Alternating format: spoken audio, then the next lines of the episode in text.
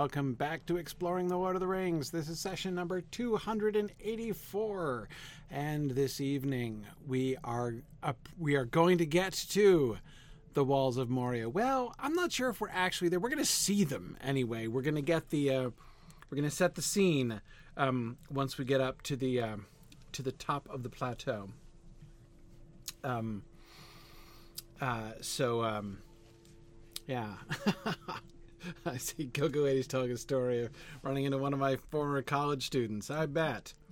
I bet. I wonder if he uh, went to one of my Lord of the Rings movie marathons. Some of those are memorable. Um, but anyway, yeah, so we're going to get to see the Walls of Moria tonight. Looking forward to it. I have now, like, I now look forward to the landscape description more than anything else, even more than like the last couple times we've been focusing on their travel. Um, and but just like the Vista descriptions, right? So good, um, so good. So I'm uh, I'm really I'm really looking forward to that. Um, first, however, um, a, uh, a a a announcement. Uh, this weekend, this Saturday, uh, is going to be a fun event. It is the annual fall fundraising uh, campaign campaign ending webathon. Uh, our big celebration at the end of our fall fundraising campaign is going to be this coming Saturday, the 9th of, sep- of it's December, in fact, now, not September. Um, the 9th of December starting at 1 p.m. Eastern Time. Um, and there are going to be basically sort of three different segments that we're going to be doing. We're going to be doing um, a, uh, a, a, sort of a review and a celebration of everything that's been going on at Signum uh, and uh, all the stuff that we're looking forward to uh, in all of our programs and things. Um, so, you know, you'll be able to get updates on. Uh, the grad program and everything going on there, and our space program, and uh, all sorts of things going on. Um, and I'll do my annual State of the University address. Uh, so we'll we'll we'll kind of celebrate everything that has been at Signum and talk about uh, where we are looking to go uh, in this uh, in this coming year. Um, but then after that, they're uh, starting at about 4 p.m. Eastern time. Um, there's gonna, we're going to have a very special event, and that is the announcement and launch of a new program at Signum. Um, what we're going to be doing is I've mentioned this several times before uh, at a couple different venues, um, but this is going to be our new initiative, our new publishing initiative. Uh, Signum is going to be launching a totally new kind of thing, a new kind of community, um, uh, c- creative community publishing experience. Um, it's going to be really cool. Um, it's a it's a well, I'm really excited about it. I'm really excited to share with you guys. I've mentioned to you, of course, we uh, we launched our Signum University Press last year, um, and we were experimenting with a bunch of things. I've mentioned before um, that we're kind of this is going to be sort of 2.0 of that. Having learned a lot over the first year, um, we are kind of leaning into some of the things that worked really well, and we're uh, we're kind of pivoting with that into a new direction, which is going to be very Signum and I think very exciting to our community. So strongly encourage you to attend this uh, that element that portion of it if you even if you can't attend anything else on Saturday at 4 p.m. Uh, Eastern time is when we're going to be uh, announcing and introducing then all the new stuff uh, that we're going to be able to bring you. um, we're going to be bring we're going to be bringing you books. We're going to be bringing you other written content. We're going to be bringing you uh, videos and really fun video projects.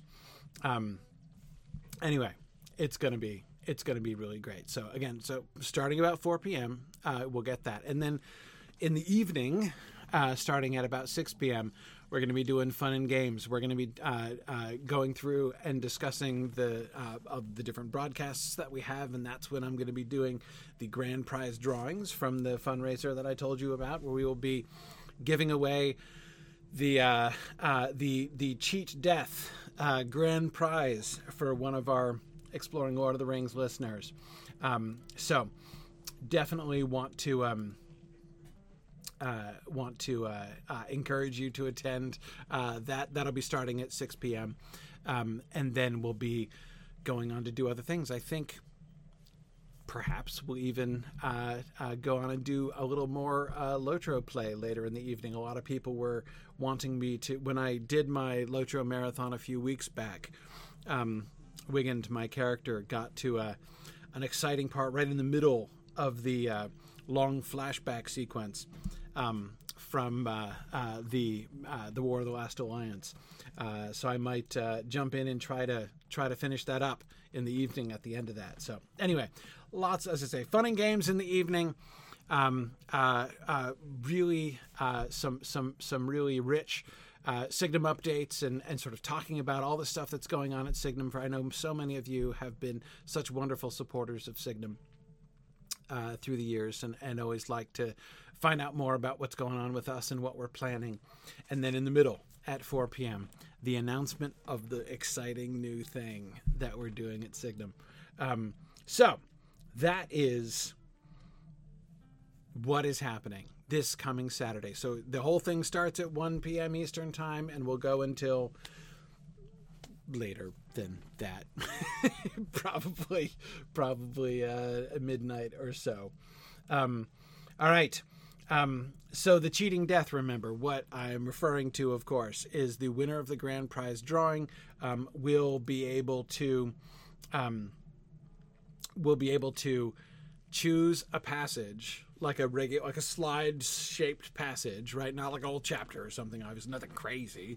Um, but choose a passage that you are really really looking forward to discussing but you fear you might not live to see and and uh, and we'll, we'll jump ahead and talk about it uh, the passage of your choice so um, that's going to be no it's not maximum seven words jj come on now that's an exaggeration um, so anyway, all right. Um, let me.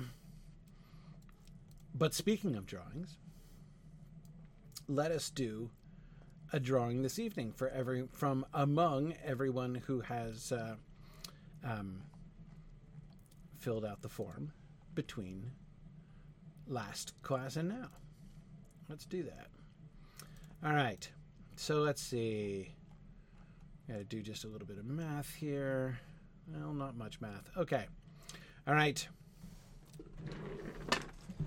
Gotta get my dice out here. Time to roll the dice. Do the drawing. So remember, the weekly drawings.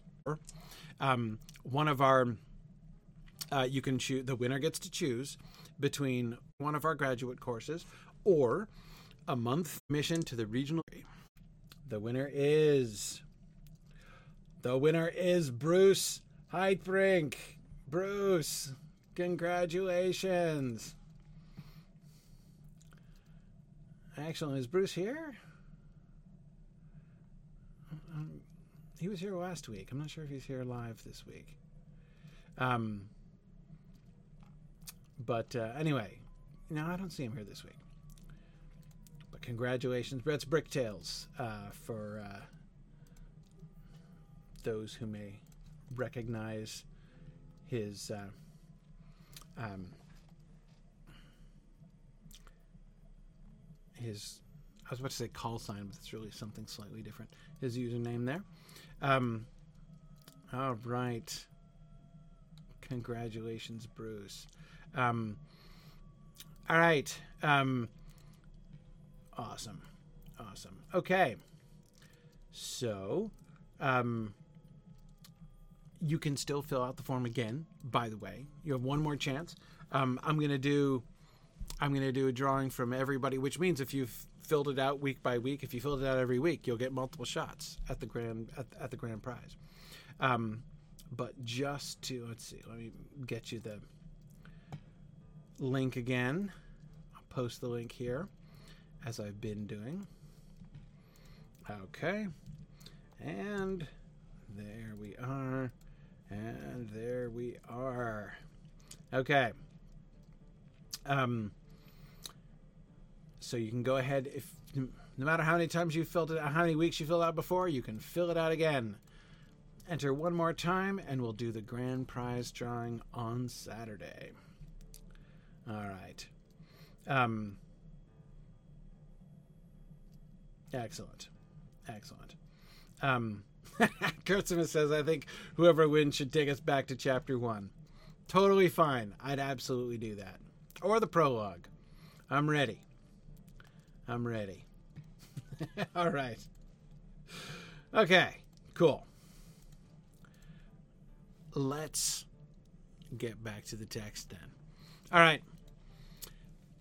They found the stone steps without difficulty, and Gimli sprang swiftly up them, followed by Gandalf and Frodo. When they reached the top, they saw that they could go no further that way, and the reason for the drying up of the gate stream was revealed. Behind them, the sinking sun filled the cool western sky with glimmering gold.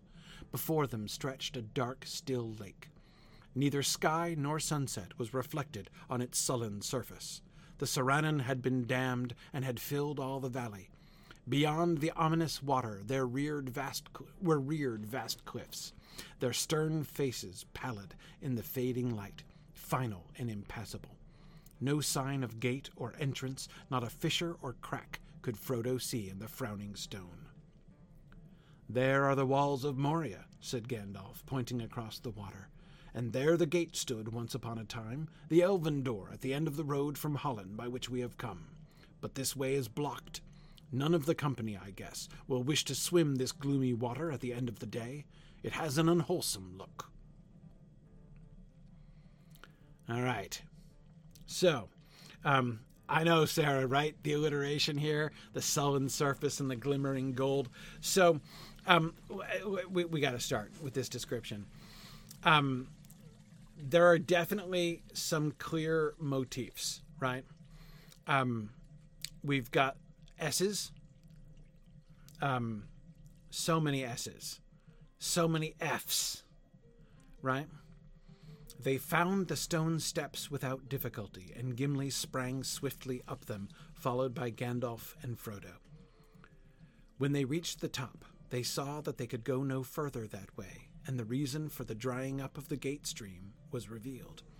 Behind them, the sinking sun filled the cool western sky with dark, still lake. Neither sky nor sunset was reflected on its sullen surface. The Sirannon had been dammed and had filled all the valley. Beyond the ominous water was were beyond the ominous water were reared vast cliffs. I have a hard time reading that. I've screwed that up both times. Beyond the ominous water were reared vast cliffs, their stern faces pallid in the fading light, final and impassable.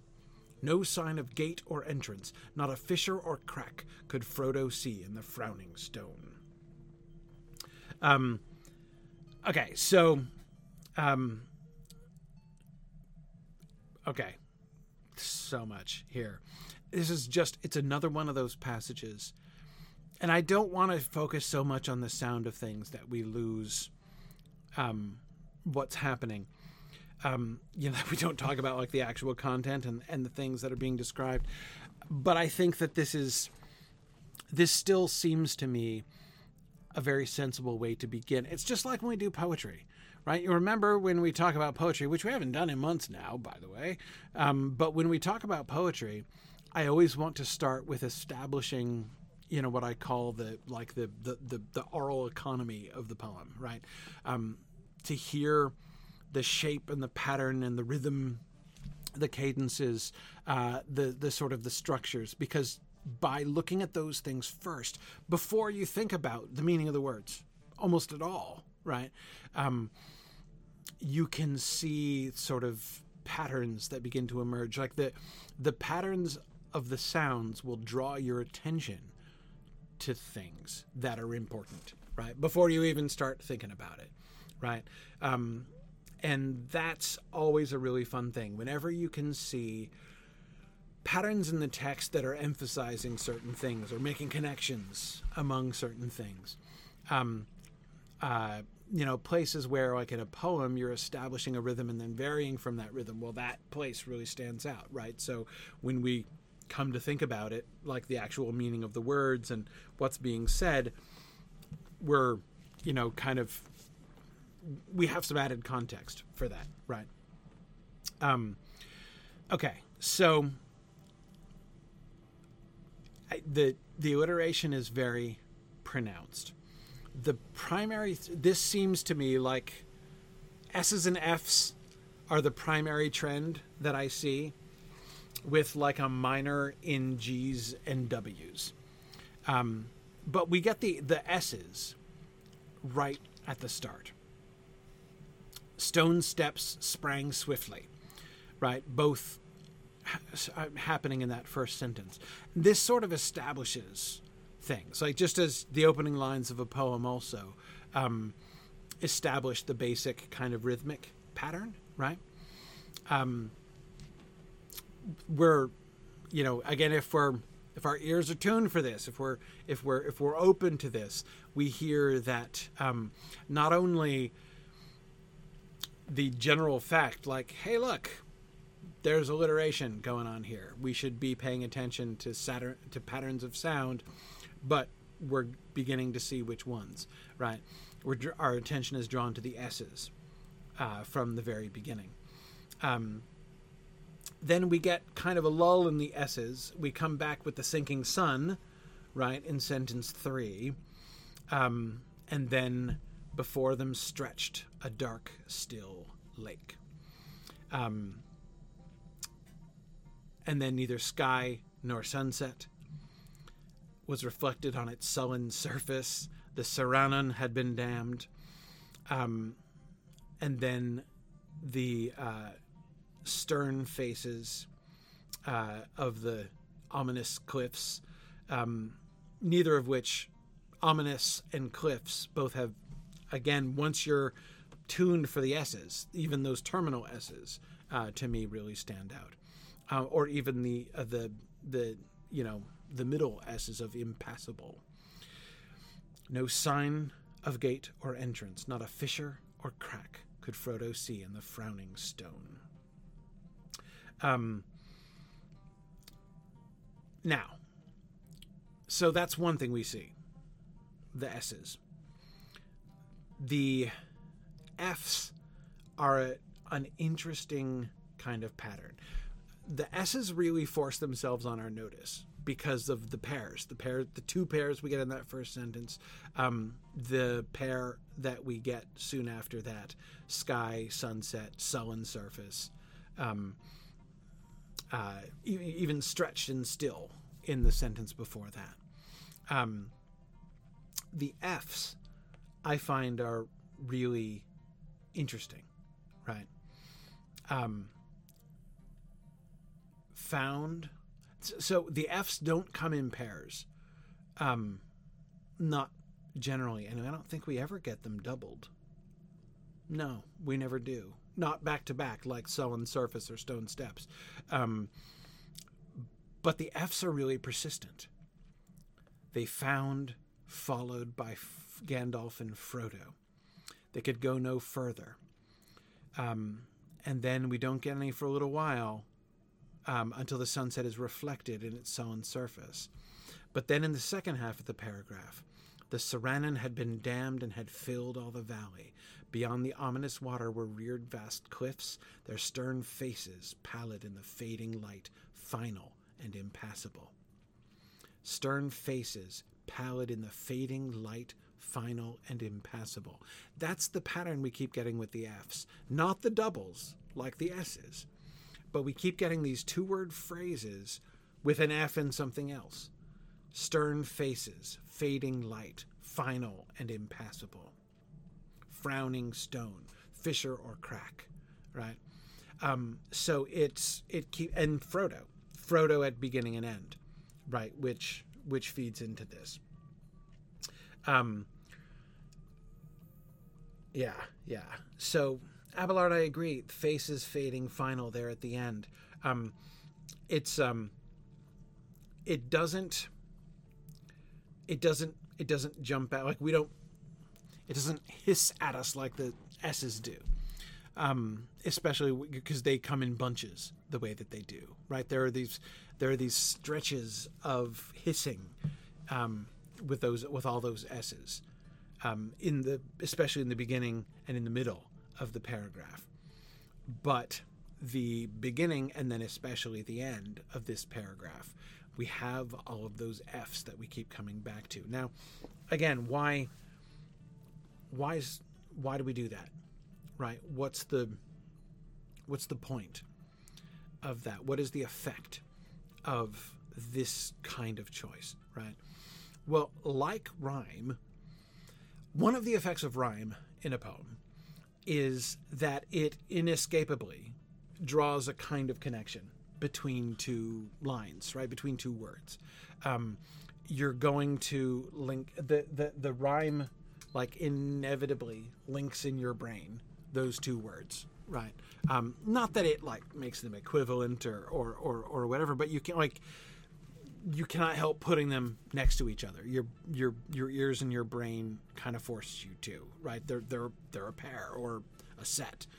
Um, similarly um, uh, similarly we have in the with those f's at the end right? That seems to me the primary effect of that piece of alliteration of the of the f's in this paragraph.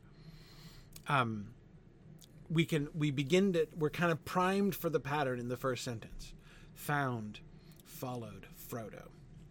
And then but when we get to the end is when the f really comes into its own and we begin to feel this their stern faces pallid in the fading light final and impassable.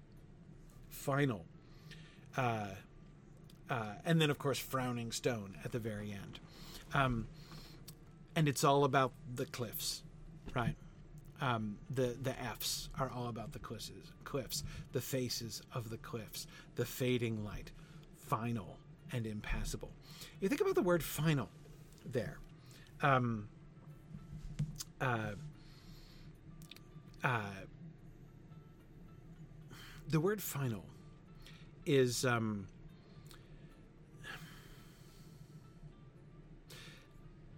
it feels right i think in large part because of the alliteration and because of the cadence of his sentences. Tolkien is doing some wonderful things with the cadence of his sentences. Um, one was the one that i saw several of you noticing as i was reading through the first time. Um, the way that he changes up the rhythm of the sentences.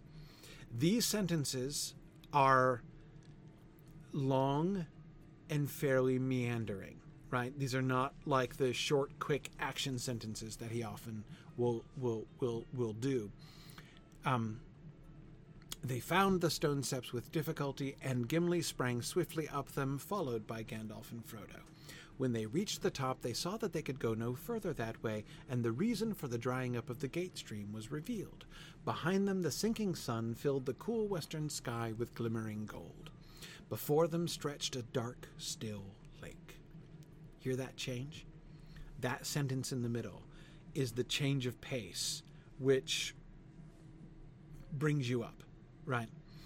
Um, the long sentences and the you know with the um, the the the let's see both of the first two are compound sentences.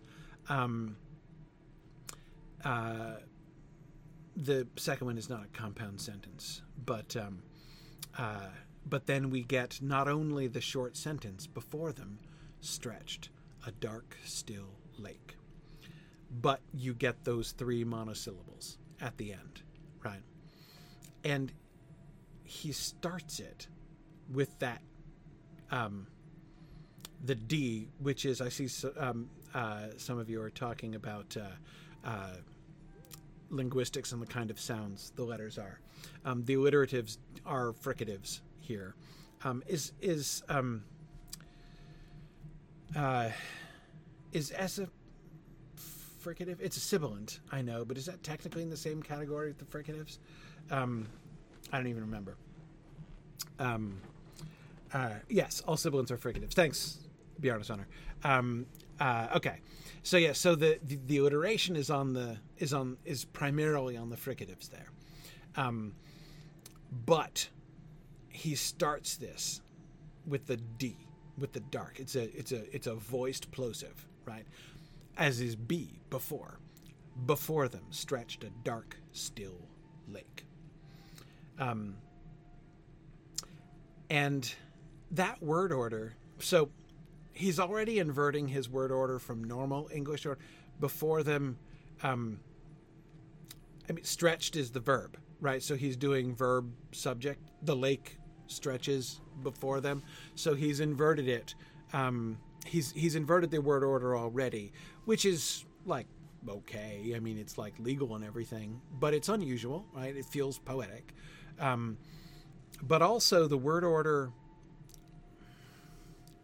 I don't know. Dark, still lake. Um, I maybe it's just me. I might be wrong about this, but I would expect still dark lake, a still dark lake. Um, dark still lake feels to me like a slightly unorthodox sequencing of his adjectives there. Um, and that combined with the D, right, which uh, sets off that those three monosyllables, um, sort of spun. Yeah, it's not quite Green Great Dragon, um, but it's kind of close, right? Um, uh, yeah. Anyway, um, Lady, I totally agree. The D in dark makes it feel heavy and unwelcome. Yes, absolutely.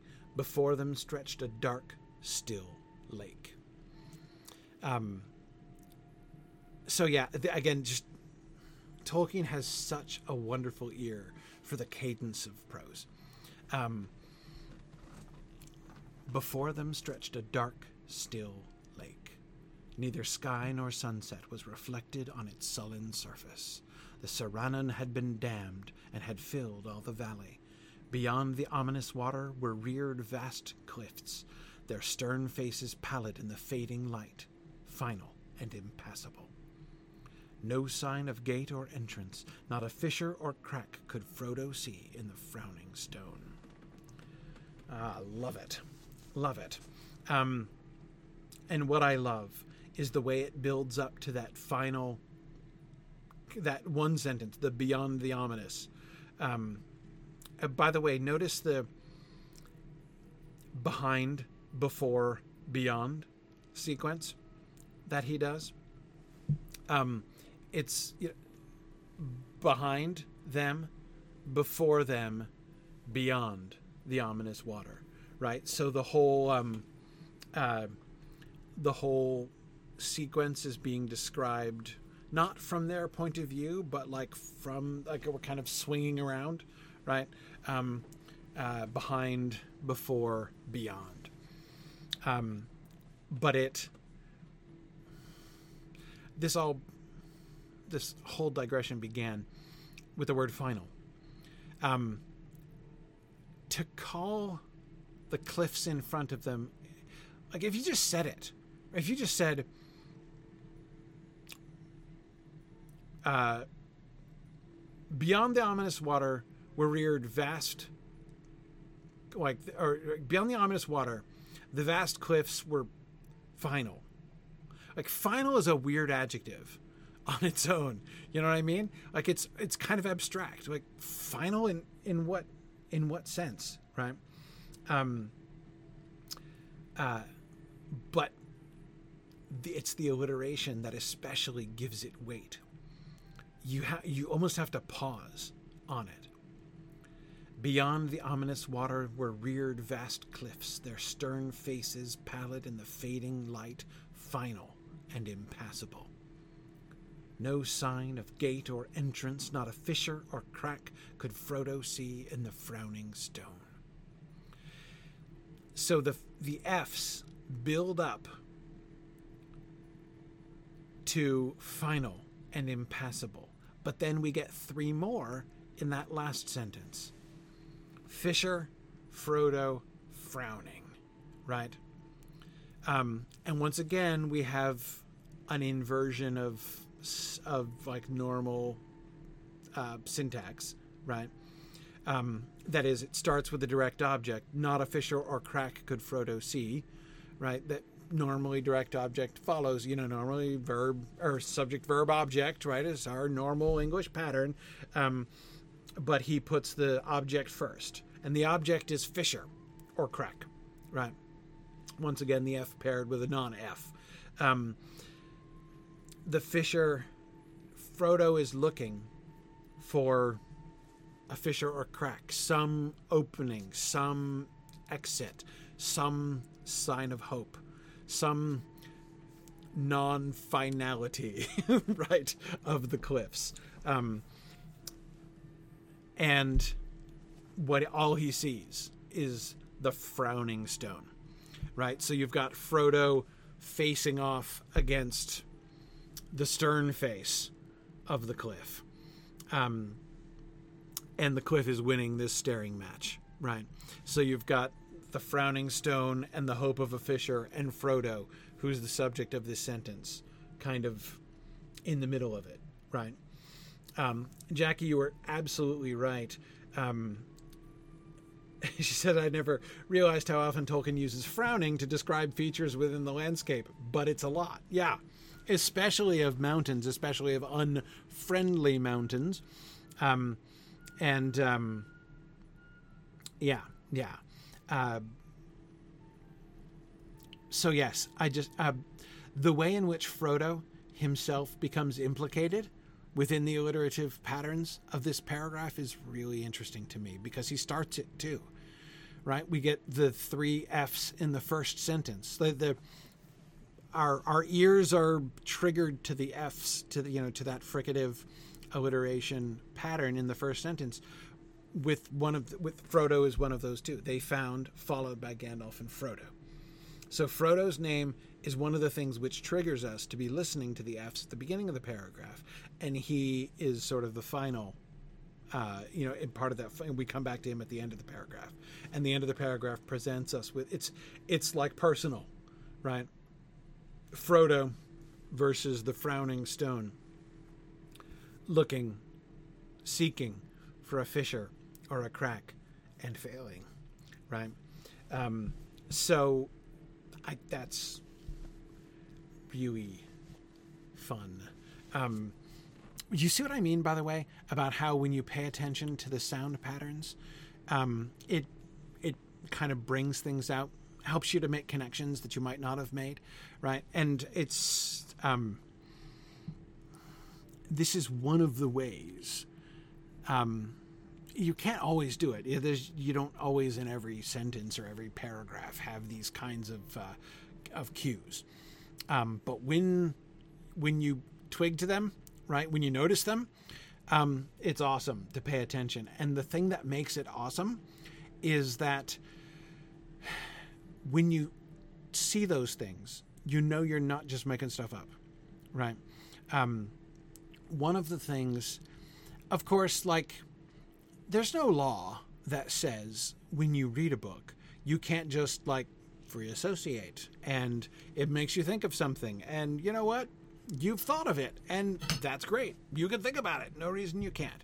Um, that's, of course, all perfectly fine. But one of the things uh, that I think is really important when you're really trying to when you're trying to understand a story, um, and not just sort of use it to kind of trigger your own thoughts about things, which again is a perfectly legitimate thing to do.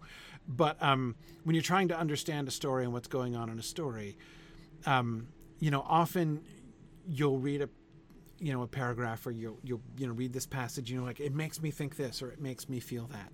And that's cool. Also a very legitimate response to the text. But the question is always like okay but is that you or is is that there right and I, you know most of us i think at various points have like had moments of that sort of doubt right? Like am i is this just me? Am i just is this just what it makes me think or is is this is this there in the text right? Is this something that the text really sort of suggests and pushes forward? And um, i um, i think that it's um, it's very this is why I, am I'm, I'm trying I always try I'm trying to focus on patterns, right?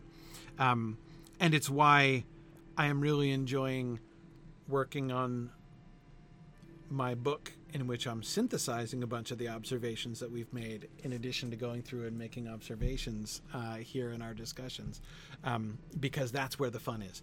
First, looking really carefully and noticing stuff, and then putting together and saying, what do the patterns show? But when Tolkien hands us something like this, like these kinds of sound cues, which frankly, I just don't know very many other authors who do this kind of thing in a paragraph of descriptive prose. Um, but um, when he does it, it's really fun to use it and pay attention to that. Um, okay. Um, huh. Johannes, that's really interesting. Um, Frodo is practicing looking for fissures and cracks for when he gets to Mount Doom. You know, I hadn't been thinking of the sort of uh, foreshadowing involved there. Are you suggesting, Johannes, that there is more than one frowning mountain uh, that Frodo is going to be facing uh, over the course of his career?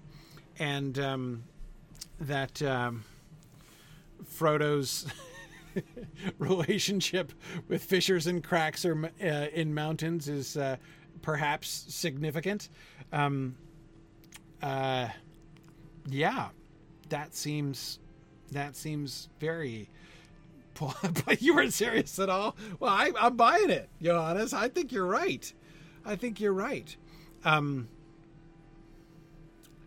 yeah, I think you're right. Um, and true, Mount Doom does more than frown. You're absolutely right. Um, uh, yeah, yeah.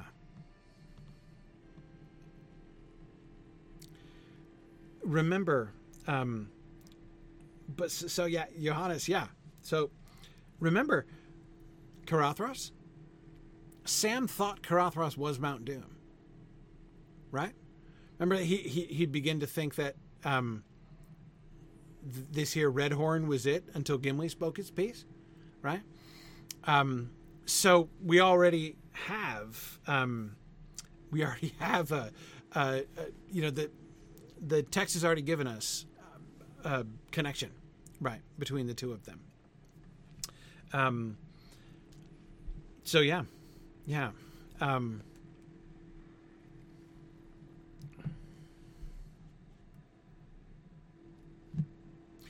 do we ever meet any cheerful mountains are there any cheerful mountains in tolkien smiling peaks and that sort of thing you know um jovial stone or something like that. Um, yeah, yeah. Um,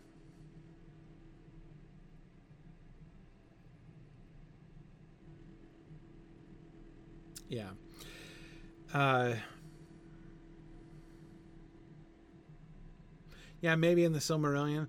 Though, you know, even Taniquetil is not exactly like a happy little mountain, you know. Um,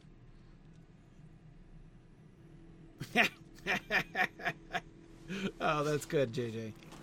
Yes, Gimli is going to describe Caradhras as smiling later on, um, but it's going to be a, a a gloating smile, very unpleasant smile.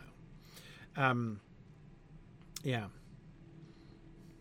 Right. Yeah yeah, I, think Mindolluin is is uh, in Minas Tirith is still pretty solemn.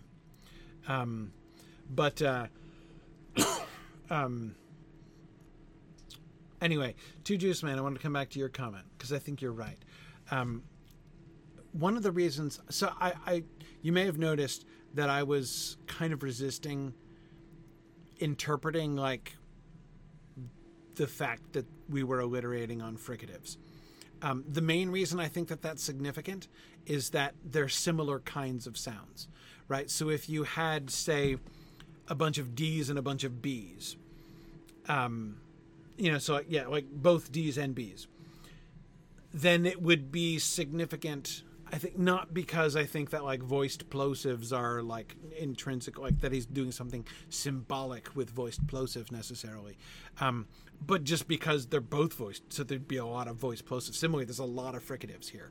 Um, so one of the effects that I would say that the choice of like the S's and the F's both doing both both the S's and the F's in this um, uh, in this paragraph is that it it creates um, even more sort of consistency of sound, right? And therefore, I think um, affects us more, even if you don't notice it. I'm not going to lie. I've never read this paragraph before um, and been like, oh man, the uh, alliteration. There are places where the alliteration had always jumped out at me, like the fling fuel on the fire uh, paragraph that we talked about in the wolf fight uh, just a little while back, uh, for instance. But I never read this paragraph and it was like, oh wow, the alliteration. But it affects you. Um, it affects you. It steers you whether you think about it or not and again, I think one of the thing, one of the effects of the, um, uh, one of the effects of the S's and F, the S and F alliteration in this paragraph, is to bring words to the surface, to to really make them impact you in ways that they probably would not um, if it weren't for those patterns. And those words I would include, like final, is definitely one. I think even still in dark, still lake, combined with the inverted uh, uh, adjective order, again, I think the S's really make that word still um, really, really prominent. I also think that sullen surface is a, just a delightful phrase. Um, and um, yeah, but again, do I think it's do I think it's there's like a symbolism to it or something that he's wanting. I don't think it's onomatopoetic exactly. I don't think he's necessarily trying to, um, you know, convey something through the hissing sound. You know, the the the the hissing and windy sounds of the fricatives or or anything like that. I don't think that's necessarily the case. So, Deuce, to Deuce Man, I agree with you um, that uh, you're saying I think Tolkien does it without thinking. Um, I, kind of agree, but I do think um, I do think. You know what I would love to do, Juice, to Juice Man. I would love to see a couple. Hey, so I'm just I'm just tossing these out every week. Here's another really great moot paper topic. Take one of these paragraphs like this with really interesting alliterative patterns, or one of those Caradhras passages that we were looking at, or even the wolf fight scene that I just alluded to, and do a close comparison when Christopher gives it to us with the draft in the the, the original draft, the first draft of the passage. Um, my suspicion, my hypothesis, which we would have to test, my hypothesis is that in revising these paragraphs, Tolkien leans into it. Um, I don't necessarily think. I certainly doubt to Juice Man that he began this paragraph saying, "Okay, how can I construct this paragraph around fricatives?" Right. Um, but I do think once they start, he feels it, right? Once they sort of start. Um, it's possible, for instance, that the whole thing started with stone steps, which is just like that's practically what he described previously, right? Um, and once we have Gimli springing swiftly up stone steps, we're off on the S's. Right now, he's got S in his head, and he keeps coming back to it, right? Um, and perhaps, perhaps this. So I so again, I, again, I'm I'm not saying that he's constructing this. He sets out to do it in a sense, um, but I do think he's aware of it, and I, th- I, I his ear is really really good for this kind of thing. And I know that he thinks, because he talks about this in places, I know that he thinks about things like the cadence of his sentences and how he's shaping these kinds of descriptions. Things like before them stretched a dark, still lake. Um, he doesn't do that by accident, you know. Um, that's not a that's not a coincidence. That's a deliberate poetic choice in how he's trying. He's he's shaping this. Um, uh, yeah, yeah. Anyway, um, uh, okay. Um,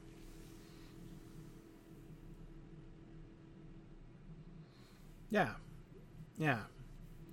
Oh, that's true, too, Juice Man. I'm not forgetting that you're already doing Boethius and professional wrestling. Um, yeah, yeah. No, it'll be good. I'm looking forward to that.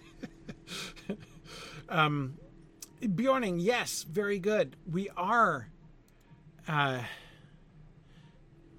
back to capital S Sun. Let me hang on a second. Uh, back in the wasn't it just last week that we were getting um yes the sun lowercase s right there the sun turned from the noon yeah so we just had the sun turn from the noon and now we get the sinking sun filled the cool western sky with glimmering gold. Huh.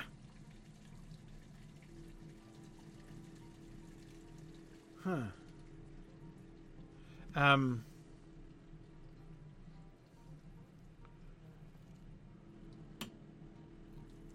Is it an editing oversight, Emma Thorne, in the sense that like he capitalized "sun" and they forgot to uncapitalize this one? Like, um, yeah, I don't know. Maybe. No, it doesn't seem to have to do with personification because that was the whole point we were making about the sun turning. Right? The sun being at the noon, right? And turning. Yeah.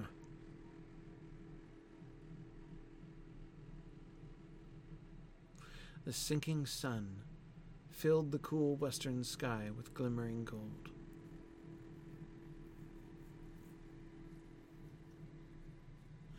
Yeah. I don't see it. I don't see a clear pattern. Um, I don't see a clear pattern. It doesn't mean there isn't one, it just means I'm not seeing it. That's the fun thing about making discoveries like that. When you can it might not have an explanation but um, yeah. I was thinking about the sun being in the west here. Nope not here here. Um, but of course west is not capitalized.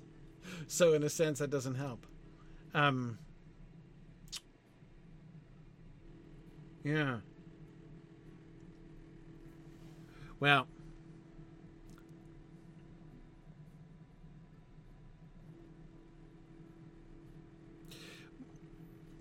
I think that's one where we would need to see a bunch of different passages in order to see it. Um, okay. Anyway, but um, somebody was asking very sensibly let's see, who is it who doesn't want to let the alliteration discussion go? Sorry, I missed you. But I saw it, and I agree. What about the G's? Frodo's name isn't the only one that uh, triggers alliterative notice. Gandalf and Gimli do too. Um, the G's are less pronounced most of the time, right? Um, the G's kind of link, lurk in a sense over this paragraph, right? Because you've got Gandalf, Gimli, and the Gate. Um, Gandalf, Gimli, and the Gate is kind of what we're here for, right? Um, but um, uh, in the middle, and I but I wouldn't have thought anything of the gates. If not for that one phrase, glimmering gold. Behind them, the sinking sun filled the cool western sky with glimmering gold. Um, yeah, that's really the heart of it.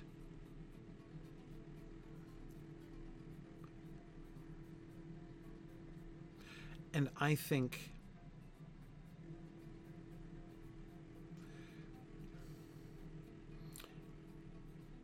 the effect of it, honestly, I mean, notice how those G's, that G pair, is really just sort of in the middle of um, of all those S's.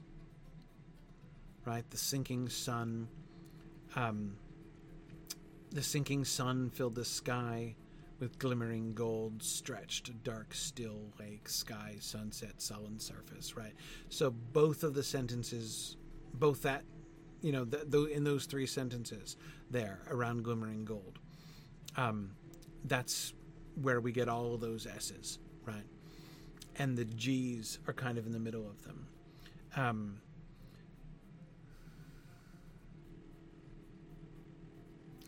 to me, the pairing there just sort of emphasizes, like, just in case you weren't noticing, the S pairs, the glimmering gold, it's hard to miss glimmering gold because G, you know, the, um, oh, what's the word for it? Bjarne Sonner, the, those, the consonants in the back of the throat. I forget the name of it. Um, uh, Velar, Gar, the G, the hard G, right? Um, yeah, the voiced voiced Velars. Um, uh, anyway, yeah, glimmering gold. It's hard to miss those because those are those are much harsher, certainly, than all the hissing and and and and effing, right? Um, yeah, yeah, Velar. That's that's the word I was looking for. Um, yeah, I like that, Tom. Um, it's like sinking sun glimmering gold is a high point, after which everything sinks slowly into silence. Yes, yes. Down to sullen surface, basically, right? Um, from the gold of the sky and down into darkness. Yeah, yeah. Um, yeah, Jackie says it leaves me with the impression of the sun sinking and leaving them in the gloom, leaving them in the glooming. Um, yeah, uh, gloom and gloaming uh, being two of uh, Tolkien's other favorite GL words. Um, yeah, yeah. Um, yeah. Okay. Now, but I, I promise we wouldn't just talk about sound. Um,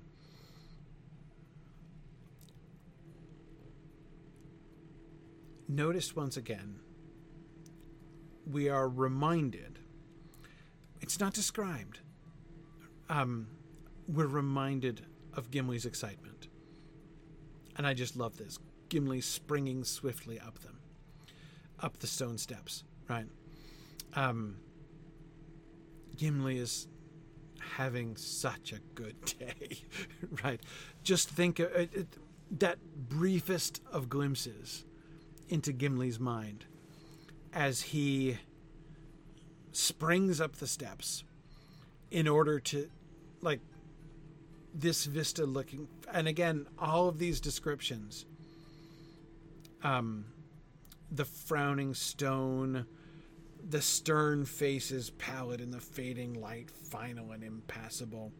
Um this is not this frodo's experience this is not gimli's experience right? Um uh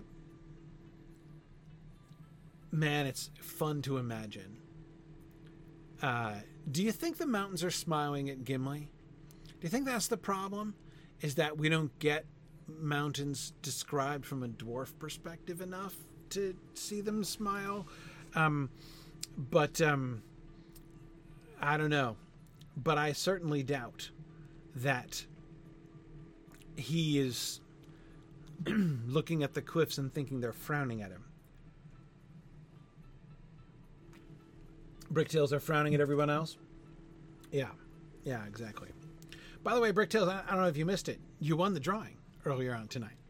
Um, but um, but yeah, yeah. Anyway, um, the frowning stone. I, yeah, we're not told. We're not told what Gimli's perspective is. We're not told. Um, uh, just that one little glimpse of him springing swiftly up in front, right? Nobody can stop Gimli. Um, but it is really fun to just kind of stop and do that little um, take up the, the the the very quiet, imaginative invitation that we're given there to put ourselves in Gimli's position. Um, and just imagine, as I said last time, what a very different day Gimli is having than everyone else is having. Um, but, and I wonder what he thinks of the lake, for instance. Um, but uh, that's sort of another matter. Um,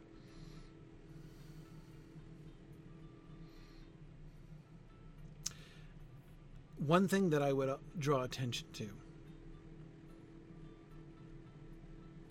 This might seem like a small step up from looking at sound patterns, but um, look at verb tenses and participles in this paragraph.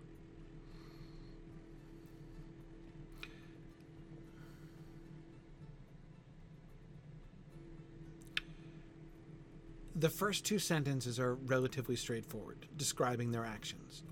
They found the stone steps without difficulty, and Gimli sprang swiftly up them, followed by Gandalf and Frodo. When they reached the top, they saw that they could go no further that way, and the reason for the drying up of the gate stream was revealed. The shift to the passive voice in the second half of the second sentence is a kind of trigger it triggers the shift from, or it, it, it, it points to the shift from describing their actions to describing what is sort of a static, in theory, a static tableau in front of them, right? Um, the drying up of the gate stream was the reason for the drying up of the gate stream was revealed. Okay, so we've got passive voice revelation of the reason for the drying up of the gate stream. But now watch what happens. Behind them, the sinking sun filled the cool western sky with glimmering gold. So we have normal verbs. Well, one, filled. Right? But now notice we're getting all these participial adjectives present participles, sinking sun, glimmering gold. So the things are being described um, with actions, right? Sinking sun, glimmering gold. Before them stretched a dark, still lake. Stretched is a really interesting verb here. Um, not only because it suggests that Tolkien is stretching for S's, perhaps, um, but um, uh, it also conveys this this sense of distance, right? They they see a lake. The lake is way. They didn't. Gandalf just told them what to expect, which is a valley with a stream running down the middle, right? and instead, this lake stretches in front of them. It's really quite big, right? Um.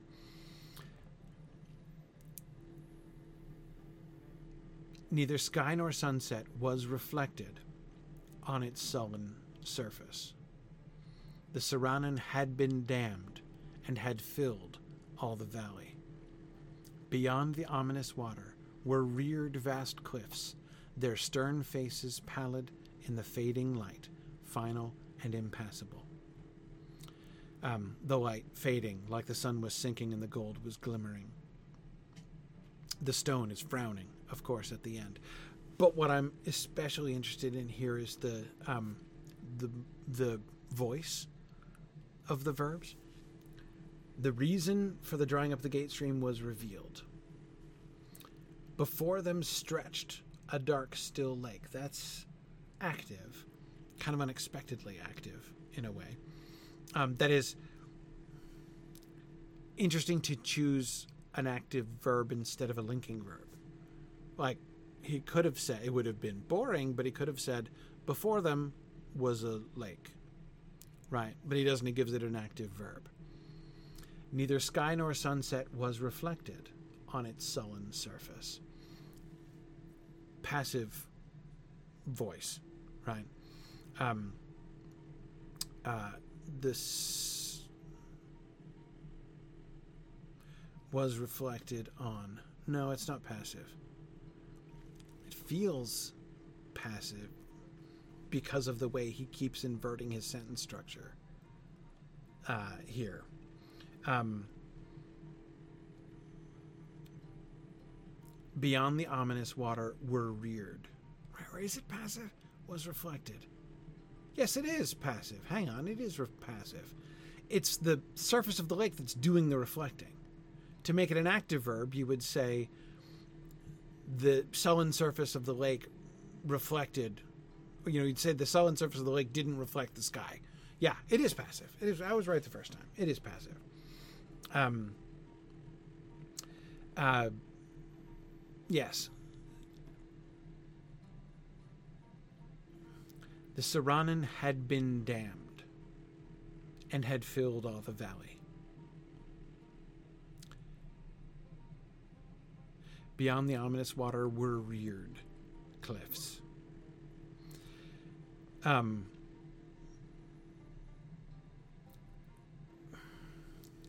trying to trying to put my finger on what I'm getting at here. I'm feeling something, but I'm not sure what it is. I think I see what it is, though. In some of these, the use of the passive voice works in a similar way to how he's inverting word order, right? Nothing is. Yeah, it does manage the flow of information. Beyond Owner, I agree with that. Um, neither sky nor sunset was reflected on its sullen surface. Um, but I think there's one. The payoff of this, the passive mood voice, sorry, that's being used in this paragraph is be, um, the Sirannon had been dammed.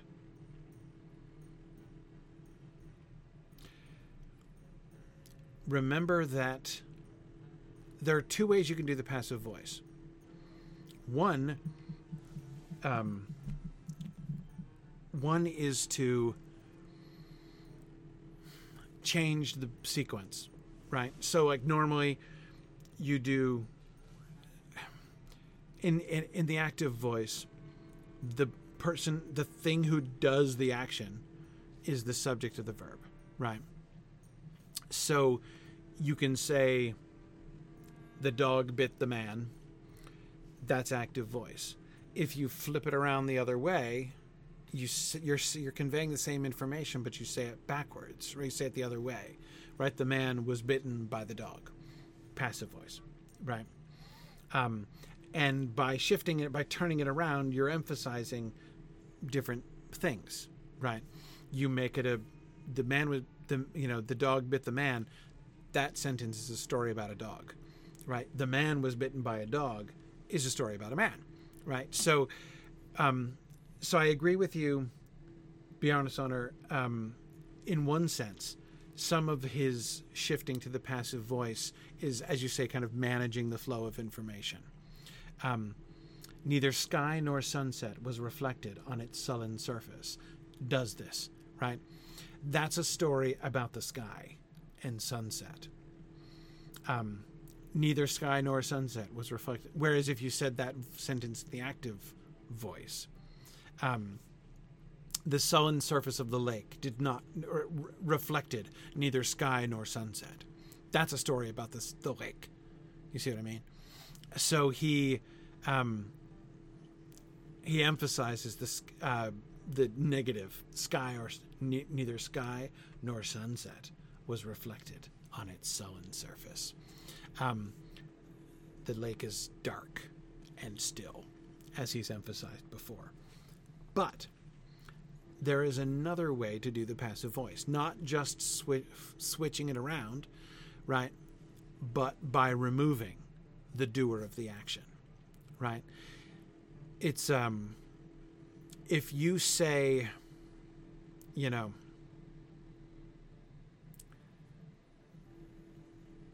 the dog bit the man and then you turn it around and just say the man was bitten by whom now you're concealing information right this is how politicians use the passive voice famously right mistakes were made um, describing the effect without revealing the cause. Gil Dollowin. Exactly. Exactly. Um, we're told in the first usage of the passive voice that the reason for the drying up of the gate stream was revealed. The mystery of the disappearing river has been solved, right? Except it hasn't the Sirannon had been dammed. By whom? Who did the damning of the Sirannon? Why has the Sirannon been damned in order to fill all the valley? That was a thing that was done.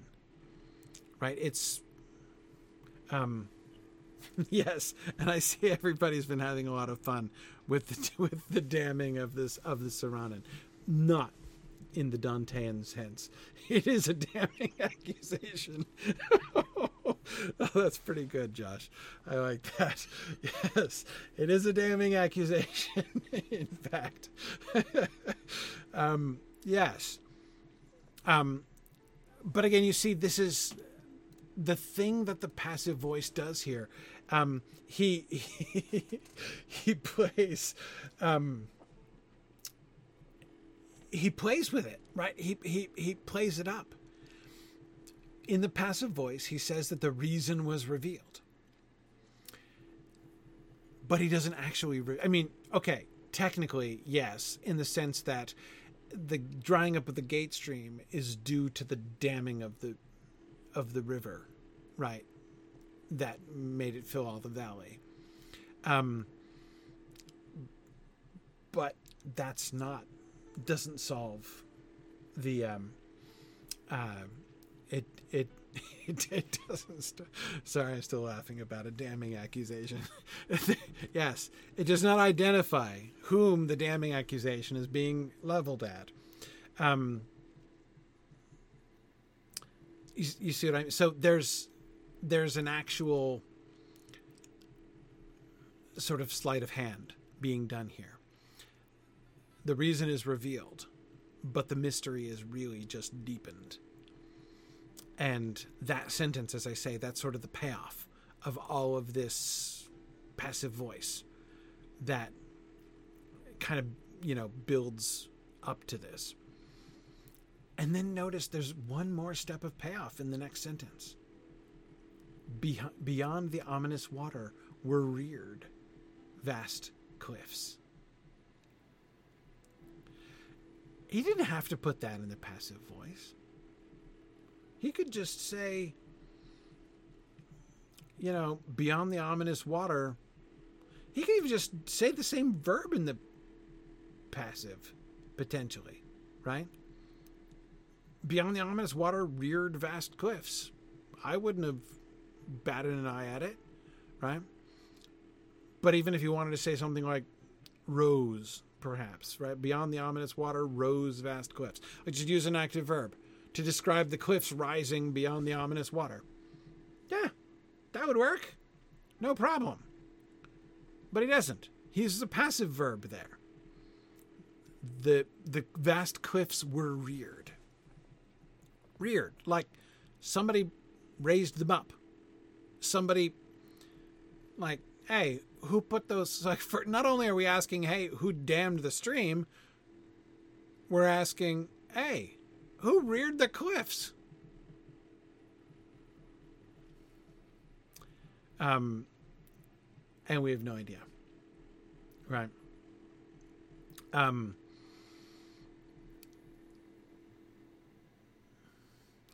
It adds to this sense of.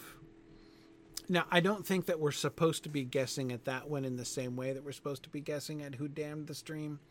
Um, but um, yeah, Melkor to stop the elves from going west? Probably.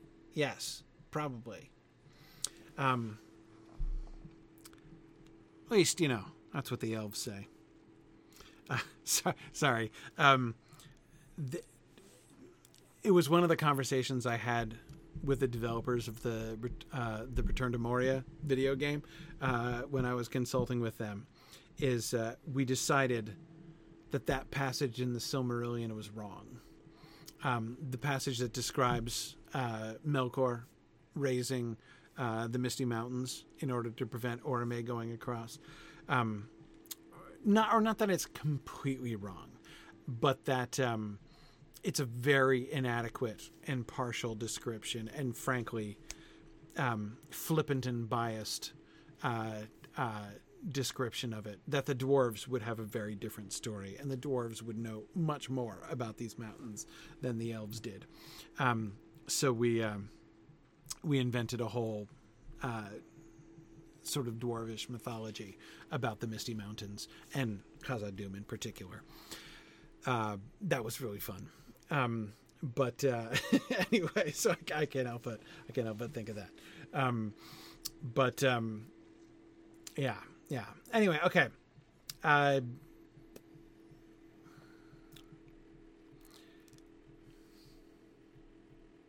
but yes, this whole the trend of the passive the segue to the passive voice and then how the passive voice dominates the middle of this paragraph really does create this sense of wondering what is going on something has been done but what was done and by whom and why.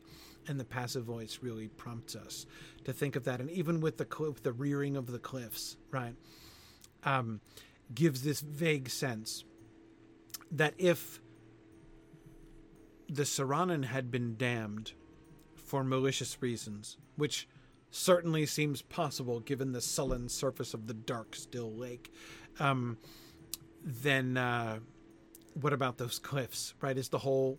Remember the sense that we've been toying with for the last several passages. That, like, the suspicion, the doubt, the fear that the land itself is, like, out to get them, right? Um, that's. That's. Um, once again, a thing that I hear in the passive voice about the rearing of the vast cliffs, right?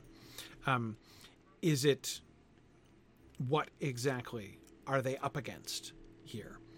Um, just like they were wondering if Sauron himself had sent the snowstorm, uh, you know, and his arm had grown long indeed. If he could do that, and Gandalf, his arm has grown long, right? Um, and then, of course, the mountain itself being against them and whatnot. Anyway, that sense I think it gets really deepened by this. Um, yeah, yeah. Um,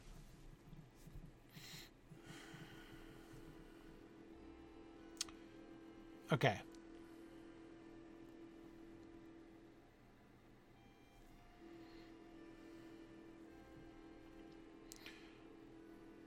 One last note on final and impassable, and then we'll move on quickly to the second paragraph. Um, remember that one of the remember Boromir's words that kicked off our uh, our travel on this day, right? Um, that is his um, grim anticipation of the probability of death with their backs against the wall uh, until they're swarmed over by wolves. Um, this idea of the finality of the cliffs. I think we've got to be thinking that way.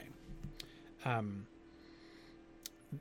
and it seems likely that Frodo, from whose perspective this paragraph seems to be described, um, does really um, seems to me uh, to be thinking in terms. It, he's thinking about mortality here. I think um, he's hoping for a sign, right? A sign of escape. Escaping underground is the main thing that they're focused on, right? They've been racing against the sinking sun and the sunset. Um, they've been trying to get to this place before dark so they could escape the wolves, and now they have to get through the gate. Um, the the uh, the damming of the gate stream is at least a bad sign, right? Um, the way that the stream Sirannon is connected with the gate um, in its name. Uh, so yes, um, how final indeed are going to be the cliffs here. Um, yeah, yeah. Um, okay. Gandalf's declaration.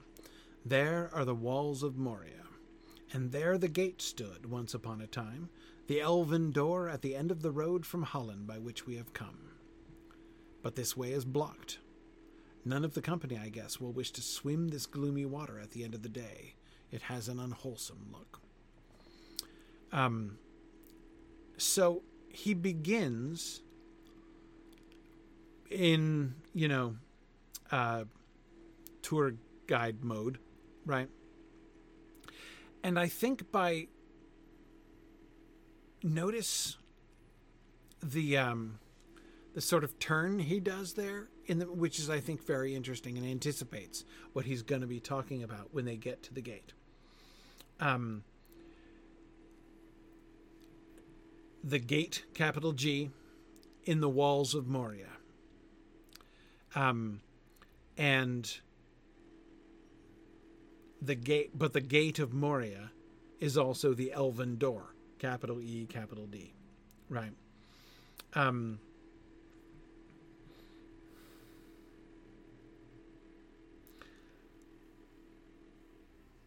he said, yeah, Bjarnason, it's a little odd that he says the gate used to stand here. Um, there, the gate stood once upon a time. Um, so he is saying, you know, uh, the. I don't think he's suggesting the gate might have wandered off, right? I, I think that's the point. Like, it might not look like much. Like, I know you're seeing, um, you know, frowning stone without fissure or crack, but the gate stood there once upon a time. And then he adds the elven door at the end of the road from Hollin. So it's not only the dwarf gate, it's also the elven door. Um Yeah, yeah. So I think that's meant to be hopeful.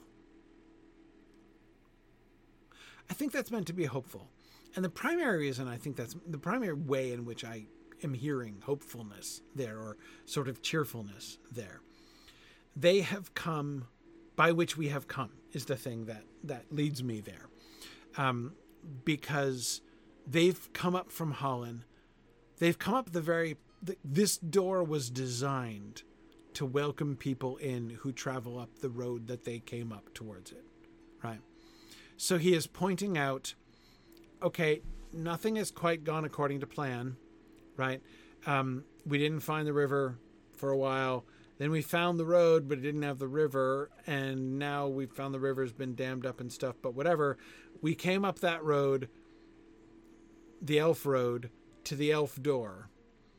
Um, you can't see it, but that's where it was. And, and it's, and, and the point of it, the point of that door is not to be unenterable from this side. The point of that door is to welcome people who come up the road by which we have come. I think that's supposed to be, well, if not um, hopeful, at least sort of cheerful, right? But then it turns. But this way is blocked, None of the company, I guess, will wish to swim this gloomy water at the end of the day. It has an unwholesome look. Um, I agree that um, uh, you guys, uh, several of you guys were talking about the the word unwholesome here, um, and I agree that the word unwholesome is doing a lot of work in that last sentence. Um,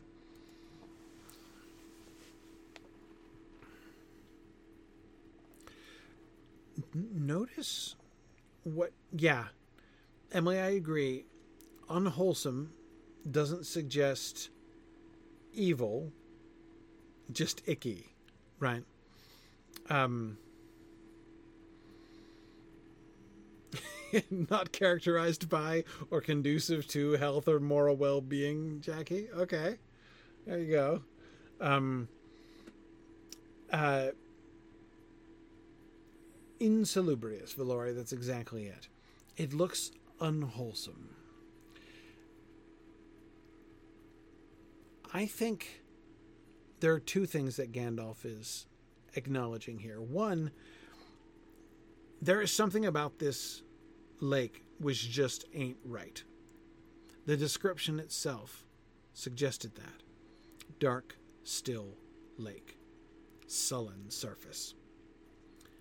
Um, so this lake is objectively creepy as a lake. Gandalf is acknowledging that. But what he's not talking about is the mystery of the damning of the Sirannon. Why has the Sirannon been damned? Why is this gloomy water here? He implied this way is blocked. I mean, he has implied or acknowledged that, yeah, so it looks like someone has actively tried to stop people coming in this way. Um, and this helps to uh, put into context the past tense description of the standing of the gate. There the gate stood once upon a time, the elven door, at the end of the road from Hollin. But the way is blocked this was meant to be this was a they had a big old welcome mat here for their neighbors the elves.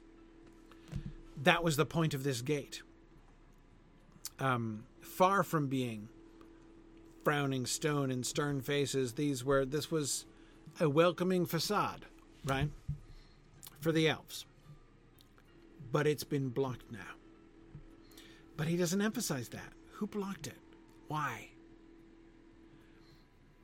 Instead, he just points out the unwholesomeness of the lake. Um,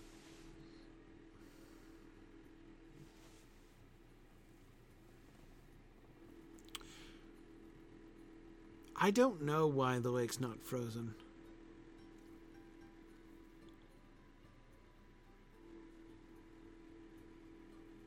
Yeah, I don't know. Um, I mean, it's obviously lower altitude than up in the mountain when they were climbing, but um, yeah, I don't know. We don't know exactly how cold it's been. Apart from that eastern wind, it doesn't seem to have been very cold. Like they're not described as being in in like Arctic winter conditions, you know. Um, a- apart from in the snow on the mountain, but that was up high in the mountain. Um, yeah. Um, Everett, the other use of unwholesome, that's in. Is that in chapter two? When Gandalf tells Frodo that the ring has an unwholesome effect on its wielder that sets to work immediately? Um, that was my guess as to when the other use of of unwholesome was. Um, yeah, that was it. Okay. Um, yeah, I think it's um, I think it's not surprising that the lake isn't frozen. Um, most of Eriador seems to be fairly temperate. I mean, low temperate. Um, you know, if the Shire is more or less Oxford in latitude, we're told the Shire doesn't snow very often in the in the Shire. I take it that probably means that things aren't necessarily frozen all winter long there, and we're south that now.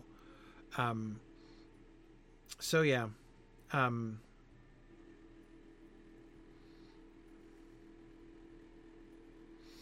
yes. Um, oh, that's interesting, Bricktails. The word wholesome is used four times, as in Rivendell, a wholesome peace lay on the land. Interesting. Interesting. Um, so yeah, Sphinx, exactly. We're in the equivalent of like, uh, you know, somewhere in the middle of France. Yeah, yeah. Um, and yes, Abelard, I agree. It faces west and would get uh, sun during the day. Right, right. Yep, probably so. Um, yeah, even up here, I mean, even in New England, in New Hampshire where I live, um, I've got a, well, it's a pond, small lake, large pond, um, right next to my house, and um, it'll freeze in the wintertime, but if it's warm enough for a while, it'll it'll thaw even in the winter sometimes. Um, uh, yeah. Anyway, um, and yes, I, some of you I saw were kind of joking and saying that uh, they would all doubtless wish to swim the gloomy water, you know, in the beginning of the day or in the middle of the day. There, I think that's Gandalf doing hobbitry, right? That's Gandalf making light of the thing. Um, acknowledging that everybody finds this lake creepy um, and saying it lightly. Um, no, you know, no, no one will wish to swim this gloomy water at the end of the day. Um, and then unwholesome is uh, understatement, right? It has an unwholesome look. But he doesn't lead them to worry about the passive voice who has done the damning. Um, is the land conspiring against them? What is it? Is there something conspiring against them? And if so, what on earth could it be? Um, so, yes, Dr. Benway, I agree. More Gandalf morale boosting via hobbitry is just what I'm seeing there. But again, acknowledging the obstacle this way is blocked. Um, uh, okay, so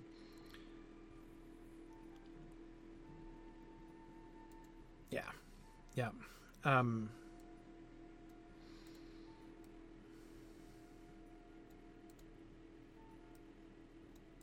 okay, let's stop there because it's getting late. Lots of uh, okay. It wasn't uh, poetry, but it was a fairly poetic description, which I was really excited about. Uh, so thanks for spending the time to discuss it with me.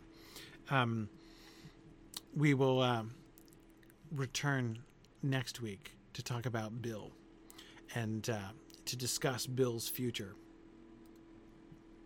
uh, in his uh, connection to the company here. Um, all right. Thanks, everybody, for joining me. Don't forget, uh, those of you who missed the beginning of class, um, go ahead and fill that um, uh, drawing form out again if you haven't. Um, one last time, and then we'll do the I'll do the grand prize drawing on Saturday. Um, and don't forget to tune if you're for those of you who aren't able to stay for the field trip, we're gonna do the field trip in a minute. Um, but uh, for those of you who aren't able to stay for it, don't forget. Uh, 4 p.m. on Saturday. 1 p.m. is the beginning of our webathon, and at 4 p.m. I'll be doing the explanation and announcement of the new big thing. So, um, all right, thanks everybody. Uh, it's field trip time. All right.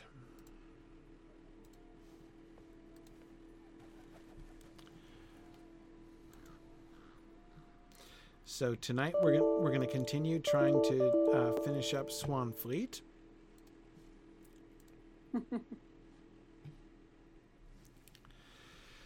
I saw someone asking if we're gonna g- if we're gonna return to Eregion. We are very close. Yeah. Closer and closer to those stern mountains.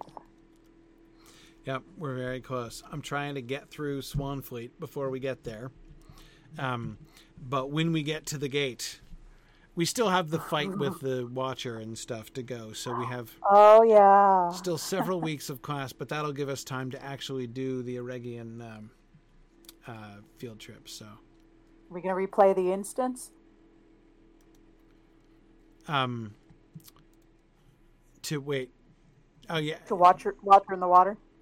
yeah. Um, well, maybe we could. I'm not sure if that's an instance or plot thing or cutscene. I'm not sure. I'm gonna have I'm not to. sure how um, this works. I will defer to people who know more than I do. Yeah, we'll have to figure out. I haven't been, I haven't like approached Moria with a new character since Grifflet, I think. So, um, Oh yeah, man! I remember when we did that. That was fun. yeah, yeah. Um, but um, anyway, okay. All right, I'm back. You're logging in? All right. I'm back. I'm still raiding, raiding everybody up. Okay, so yes, we're going back to uh, Hlangaren. Nice.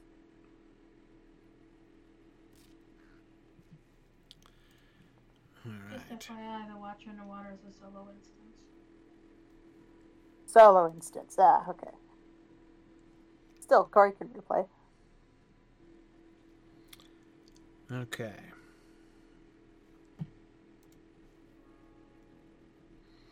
Hey, it's morning in game. That's nice. It's morning. Oh, so we'll get It is daylight the whole morning. Oh, time. good. Yeah. Okay. All right. So we're well. We've still got at least a couple more places to go. Let's look around. Okay. Yep, yep. So we just got to Hongaren, which looks fairly. So we've got a bunch of our uh, sort of Celtic friends here who look a lot like our friends down in Enedwaith and Dunland. Um, what's the Yes, Llanwg, that's what I was thinking of. The the big town in the middle of Enedwaith. Um, This looks much like their architecture. And the locals over here, yep, with their tattoos and furs, their face tattoos and furs. Woad. Yep, very similar. Um, so I'm excited by one thing. What's that? Okay, here's what I'm excited by. Their architecture here with the sort of whitewashed stone, I think. Yeah. The whitewashed stone and the like you know the wooden eaves sticking out and sticking up around the smoke hole in the top and everything. Mhm. and then we look up at the tower on the hill. Yeah. Clearly their construction, right? Yes. That tower on the hill entirely consistent with the architecture of the rest of this little town, right? Yeah, yeah. The, This is the, this the is- white stones are interesting given all the red stone we've been seeing. Yeah, well, again, they it, they seem there's some gray stone like in this wall here, but it looked like from the look of that house, it looks like they actually might whitewash the stone, Yeah, with some sort of, uh, yeah, lime or something like that. right? And if we turn around and look from here at like that big house in the middle, and then the tower over there, again, perfectly clear that those watchtowers, if watchtowers they be, is what they look like, are constructed by these folks. And Mhm. remember where we first saw one of those. up on the hill above Mossward. Oh yeah. And we were saying, oh, look, that doesn't look like the same architecture down here. Yeah, it does not look like one of the the Whoville watchtowers we've been seeing. Exactly. But so that suggests that suggests some kind of um, overlap. So let me um first so let me Oh, you can actually see where some of the the the whitewash has ru- washed been rubbed away. Yeah, yeah, I thought that's what I was seeing on that other house too. Can we go into this big building? Uh, Doesn't look like it. no, I guess not. No. Okay. This is a big old building. It'd be kind of fun to see what's inside, but that's okay. So I mean, you, you got this. First of all, round architecture, so like nobody's building square houses exactly, right? We've got these like rounded, squat buildings with the wood beams sticking out of them. Yep, corners are wasted space. Yeah, yeah. So um, that's their style. Did you run off? You no one could find you. Who me? Yeah, you. Oh, sorry, I went up on the hill up here by the big house. Okay. Um. So um. The one with the horns. Yeah. Yeah. All right. So, and here's one of the towers, right over there, and so we can finally get up close to one of those, which we haven't been able to do yet to this point, and I doubt we can enter it. Yeah, I wish we could enter one of them. That would be fun. Well, it's a really rickety door here. Yeah, obviously they're not worried about security. Are they? Are these splashes of blood around the door? Uh, I kind of think they kind of think they might. maybe it's be. Passover. Well, that's I mean that's what I was immediately thinking about, like some some kind of ritual, like uh, you know, to um, you know, I don't know, to like uh, solemnize the opening, you know, the building of the t- of the building, you know, some kind of ritual, right? To Well, the door ain't gonna do it. yeah. I don't know. But okay, okay. What I'm trying to do here is I'm trying to fit the people of Hlasgaran into mm-hmm. the overall like chronology of this town. Or sorry, of this region. So let's go back to we had we had a stable master over here, didn't we? Is there a Uh, I think so. Isn't there a stable master somewhere? I don't recall. Yes, there's one up here. Okay, yep, at the entrance where we came in. Okay. So let's just very briefly, I'm going to stable master back over to Mossward We have little to say to your kind. because I, we're always assiduously collecting our stable masters against just such a purpose, Oh yeah, you against just thorough. such an occasion as this. Um.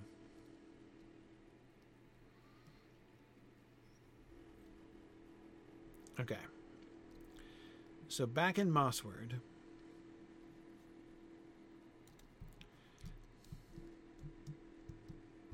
I dismounted right outside of town.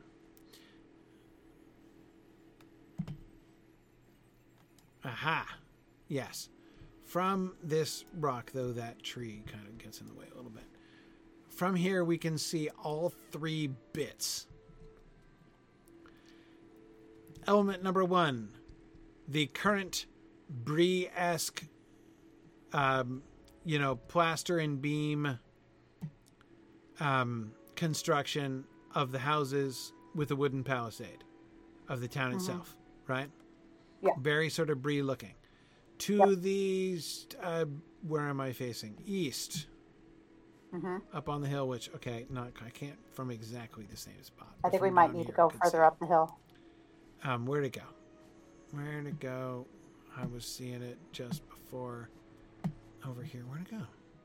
There's another tower what up on tower the hill. we've misplaced it? I misplaced the other tower. Is it behind those trees? Uh, it is the Uh, trees. You have to Oh, go. Oh, yeah, there it is. I zoom it Oh, out. Okay, on- there's there's there's the tower. I had to zoom out further. Okay. You can see it better from over here. Yeah, so facing to the, uh, yeah, the like uh, southeast, you can see the old Arnorian Tower, Mm-hmm. and then uh, to the west, we can see one of those Hlasgaran towers. Yeah, you can see it really well inside the city gates. Yeah, up on the hill. Mhm. Um, okay, so those are the three architectural elements we can see here in this valley. The Briask village, which those that's modern, obviously more modern than that ruinous tower, Yeah. Arnorian Tower, over there, right? Uh, Mhm. Cardolingian Tower. Yep. So the watchtower, right? The, I want to call it the Hlanuk Tower, but it's not. It's the Hlasgaran Tower. Mm-hmm. The Hlasgaran-esque tower, clearly built by those people. Oh yeah. So that suggests that the Cardolingians came here first. Were the Hlasgaran people already here and were being displaced by the Cardolingians and now are being displaced or have been? I mean, this does not look like a new town. So No.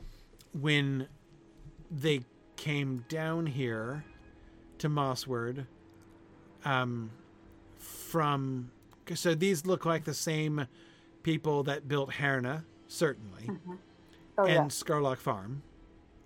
Yeah. Right. So we've got you know these are extensions of like basically Brelanders, right? Mm-hmm. Mm-hmm. um, and uh, but it looks like this is judging the way in which those watchtowers were built on the heights around the little valley where Hlasgar and the town was located, right? Mm-hmm. The fact that we can see at least one, and I thought when we were looking around two, though it's hard to see in this valley because of all the trees and everything else, but I thought there were two of those around There this are. town on the heights. Am I right about that? Yeah, Yeah, there's yeah. one to the south, but you have to go like away from the town out to the valley to see it. Yeah. Yeah, these, that's these what I tall thought. bushes aren't helping matters. Yeah, I like thought. where I am, if you find me, it's like south of the red circle. You can then look right past the guard tower and you see the Yeah. tower. I thought I remembered seeing it when we were riding around the countryside. Yeah. So that seems to me to suggest that perhaps this very valley in which Mossward is built was once a settlement of the people of Lasgaran. Mm-hmm. Um, and that they were displaced by these, let's just call them Brelanders. Um, they were displaced by the Brelanders coming south. But they, they, they, the Brelanders, left the tower up there, Yeah. I, which I do wonder maybe they couldn't get to it or something.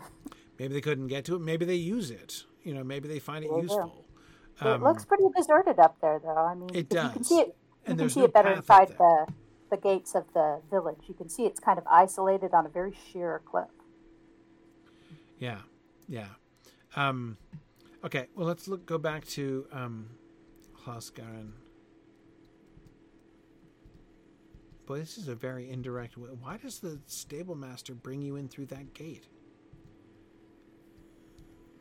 It's a still a long ways. Oh well, whatever.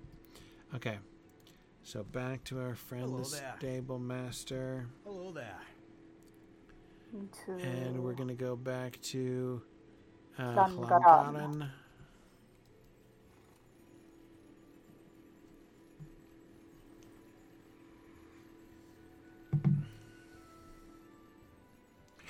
It's possible, Arnold, that um, there was an intermingling of the peoples, though I'm not seeing really any. Apart from the fact that that old tower was left there, I'm not really seeing any obvious cultural influence as represented by, you know, their architecture or their clothing. Yeah, we're not really seeing like a we're not seeing a a, a Dun, Dun, Dunlending in Breelander clothing or a Breelander with woad paint on his face. It's, There doesn't seem to be a, a, a sort of a homogenization or combination of the cultures as much. Yeah. I mean, it doesn't prove that there was no intermingling way back, but um, it. Um, If they did, it was pure assimilation on on one party's part. It does seem so. Yeah, that's exactly what it looks like. Yeah. And so, but what we're seeing so far in Swanfleet as a whole, and we always knew that Swanfleet was like a border region, right? Um, At the point of transition between Old Arnor and Old Garn and Old Gondor, um, but in the kind of no man's land that nobody really claimed and no like neither kingdom claimed and or did much with um, but one of the things i'm noticing so far is that everything is pretty uh, separated right? We have the the breland-esque Mossward um, with that one interesting relic as an exception. We have the little hobbit enclave down in the hills. Um, and now we're seeing um, a Dunlending uh, settlement here in the middle in Llangaren, though with evidence that there used to be more. I didn't see any, by the way, in the mountains. The hobbits don't seem to have displaced anybody. Yeah. But, uh, yeah. Um, and Uh, I, sorry, I agree, Rowan. It's it's very clear. It feels very Bree-ish. Like you give it maybe another millennia, and we might have something similar to Bree in the end. yeah, in Mossward, you mean? Yeah, well, in Swanfleet. In Swanfleet as a whole, yeah. Um, Well, it is interesting if, to see if that's the direction that it's trending because it is, um, of course, Bree is notable. Where am I going? Um, okay, I'm headed back to the road. okay, um, Bree is notable for its intermingling, right? I mean, that's what's emphasized about it. Yeah. Um, and um, ooh, Huh. what am I looking at? It looks like Oh. it's wrapped in I'm looking at something else. totem. That's that's Karas Gele- Gelebrin up there. Oh, oh! I thought you were looking at the pole. I don't looking at behind the pole. Uh, That's an interesting pole. it is, and there are a bunch of them. It's like not. What's right? What's wrapped around them? It looks like cowhide or auricide. Yeah, Is it like training wheels for beginning riders? yeah. Oh, don't makes me think of Hengstacer Farm. Don't remind me. okay. Anyway, um, yes, Karas Gelebrin. Interesting. Well, that's we'll we'll we'll see, but I'm not going to go that way yet. Quite. Um, maybe we'll end up in that direction. But let's go back and look, because I said we'd go back and look at one more thing, which is the river crossings and such. So you mentioned it like it needs a, a little push to become like Bree, and I think like part of the plot of this whole area is that we're starting to see that as the the free peoples have to come together against the threat of the goblins and Isengard, Uh huh. and that might that might be the final push that sort of, in, you know, uh, that uh, joins the communities together Yes, that were previously isolationist. isolated, non generally non crossing over uh, establishments are what we have definitely is def- definitely been the trend here so far. It's all well and good till you have a common enemy and need to band up. Yeah. Okay, so now here's my question: How similar is this bridge to the bridges we were seeing in the Hobbit territory? I think Yeah, this is it- more Cartolingen, for Oh sure. yeah. Oh, the blue thread running through. Yep, the blue thread running through the kind of like uh, pointy capitals on the top of those, like the columns Oh, yeah. on the side. That's They kind of look like the helmets without the wings. yeah. I wanted to see if there was evidence because obviously these bridges were built by you know Gondor and Arnor back when they were building the Greenway. Yeah. These look a bit like the pylons we saw sticking out at Tarnbad. Yeah. Um, yeah. So I was wanting to compare these bridges to the ones in Clegur, especially, hmm as a way of seeing if there was evidence that the Arnorians or Gondorians built over there before the hobbits took it over. And I think definitely not. So oh, I think goes. I'm ready to conclude then that the bridges in Quagor are in fact of Hobbit construction, and that I don't think that there's any um, evidence that humans ever built there. I think that's like original Hobbit stuff from the beginning. The rickety ones for sure. Yeah. Okay, so let's. There's one other place we haven't gone, and it's late. Nancy made the comment that uh, King Elessar, will- that'll be part of his uh, new agenda in the Fourth Age, is the uh, unity of Swanfleet. Yeah. Uh, maybe so. How do you get Elessar 2024. How do you... Okay, I guess... Is there a way up over here? Uh, guess we'll find out. Can Ah! we... can Nope, clipping through the rock. Yeah, I'm clipping through the rock, too. Yeah, yep, yep, yep. How, do you, Uh, how do you get up No, this the- is a bad business, sir. Can you... Ought not to have been started. Oh, man. I'm trying to see if we can get up to the ruin. I don't Uh-oh. know that we can. I think Uh, I'm... no, no, I'm no, no. I'm gonna have to hit back slack on stuck in a minute. There. Oh, no, you're stuck? Uh, no, I just got free. I had to wiggle a bit. But... I fell in a crevice. Uh...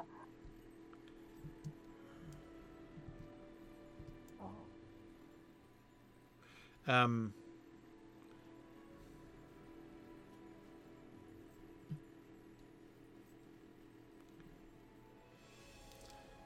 I don't think they want us to go up to that ruin, Yeah, they really do. scenario. which is frankly impolite. I'm just going to say. I'm gonna tell him you said that. frankly consider- impolite. No consideration for the video gamer archaeologist. Come on now. I mean, if you're I going to am- make a ruin on the hilltop, let us go Don't up and make it explore so the ruin. enticing. I see a goat up there. Up, up, up, up, up. Yeah, no, no. There's that is Oh, completely well. impassable. Yep, nope, nope. Well, The fine. Okay. footpad up there. What is perfectly clear is that this now wholly inaccessible ruin is obviously a Cardolin ruin. Yeah, I guess so. We've been rumbled. So from here, I'm just going to, like, with assumed dignity, uh, ignore the fact that I'm being tantalized by that ruin. what I'm wondering is, Ooh, we found a way up. did you Go you? around west. Go around to the west. Yeah, it's a hill. There's a there's an orc up there. Yeah, how do you get up there? A sheer force of Around to the- will.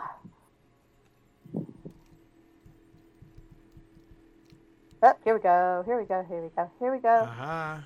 Yeah, because this is definitely a mob camp. Aha. Aha. Okay. Fine. Yep. All is forgiven. Okay, so. Huh, all right, so it's all sort of corroded. Well, I'm excited to see what kind of a building this is. Uh, not a fortification. Certainly not. That was my first question. Is this is this a strong point? And the answer is no. It's an awesome view. But yeah, no, I think this was a I think this was a country house. Hmm. I think it's a country estate up here. Yeah, nice view. I wonder if this little mesa here was intact even then, because it's a nice little viewing platform. Yeah, you can see the beautiful mountains and waterfalls, which were probably not at the time occupied by hobbits. I bet all those little uh, inlets and oxbow lakes weren't quite there either. Yeah, you can look out the other view, way at the the river and the lowlands. Yeah. What what settlement is that across there? Is that? Oh, that's Slan that's Slangaran. We're seeing a little better, but what's right? What's just beyond that? In the Wade water. Oh, So go and find out. I guess. oh yeah, there's something out there, isn't there? Yeah, on one of the islands. It does look like it. All right. So Intriguing. it is a little intriguing. Okay, so we've got Hlongaran down there. I'm thinking. So here's my question: Do you think that Hlongaran was there when this was built? Uh, I don't see any reason to believe that Hlongaran is that old. yeah. I mean, it'd be clearly in a serf vassal relationship if it was there. Yeah.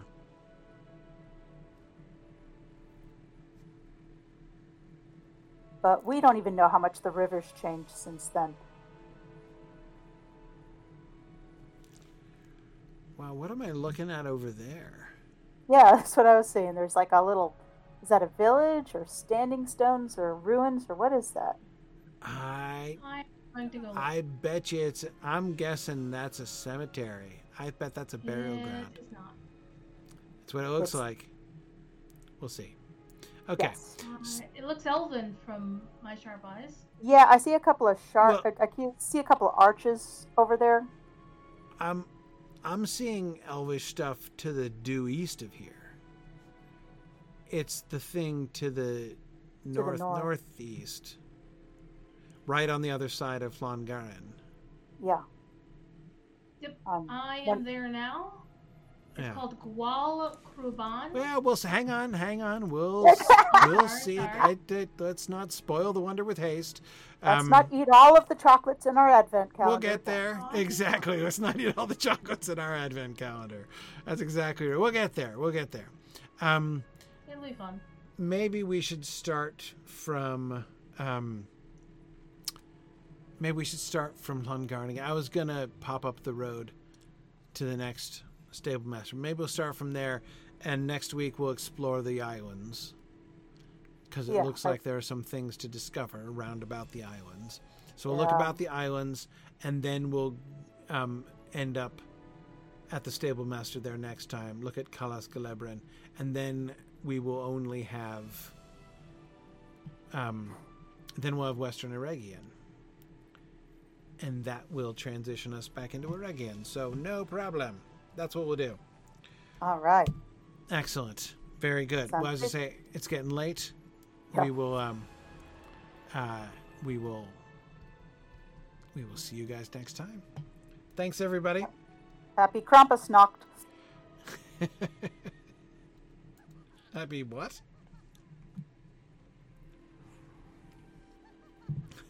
All right. Uh, good night, folks. See you guys again soon.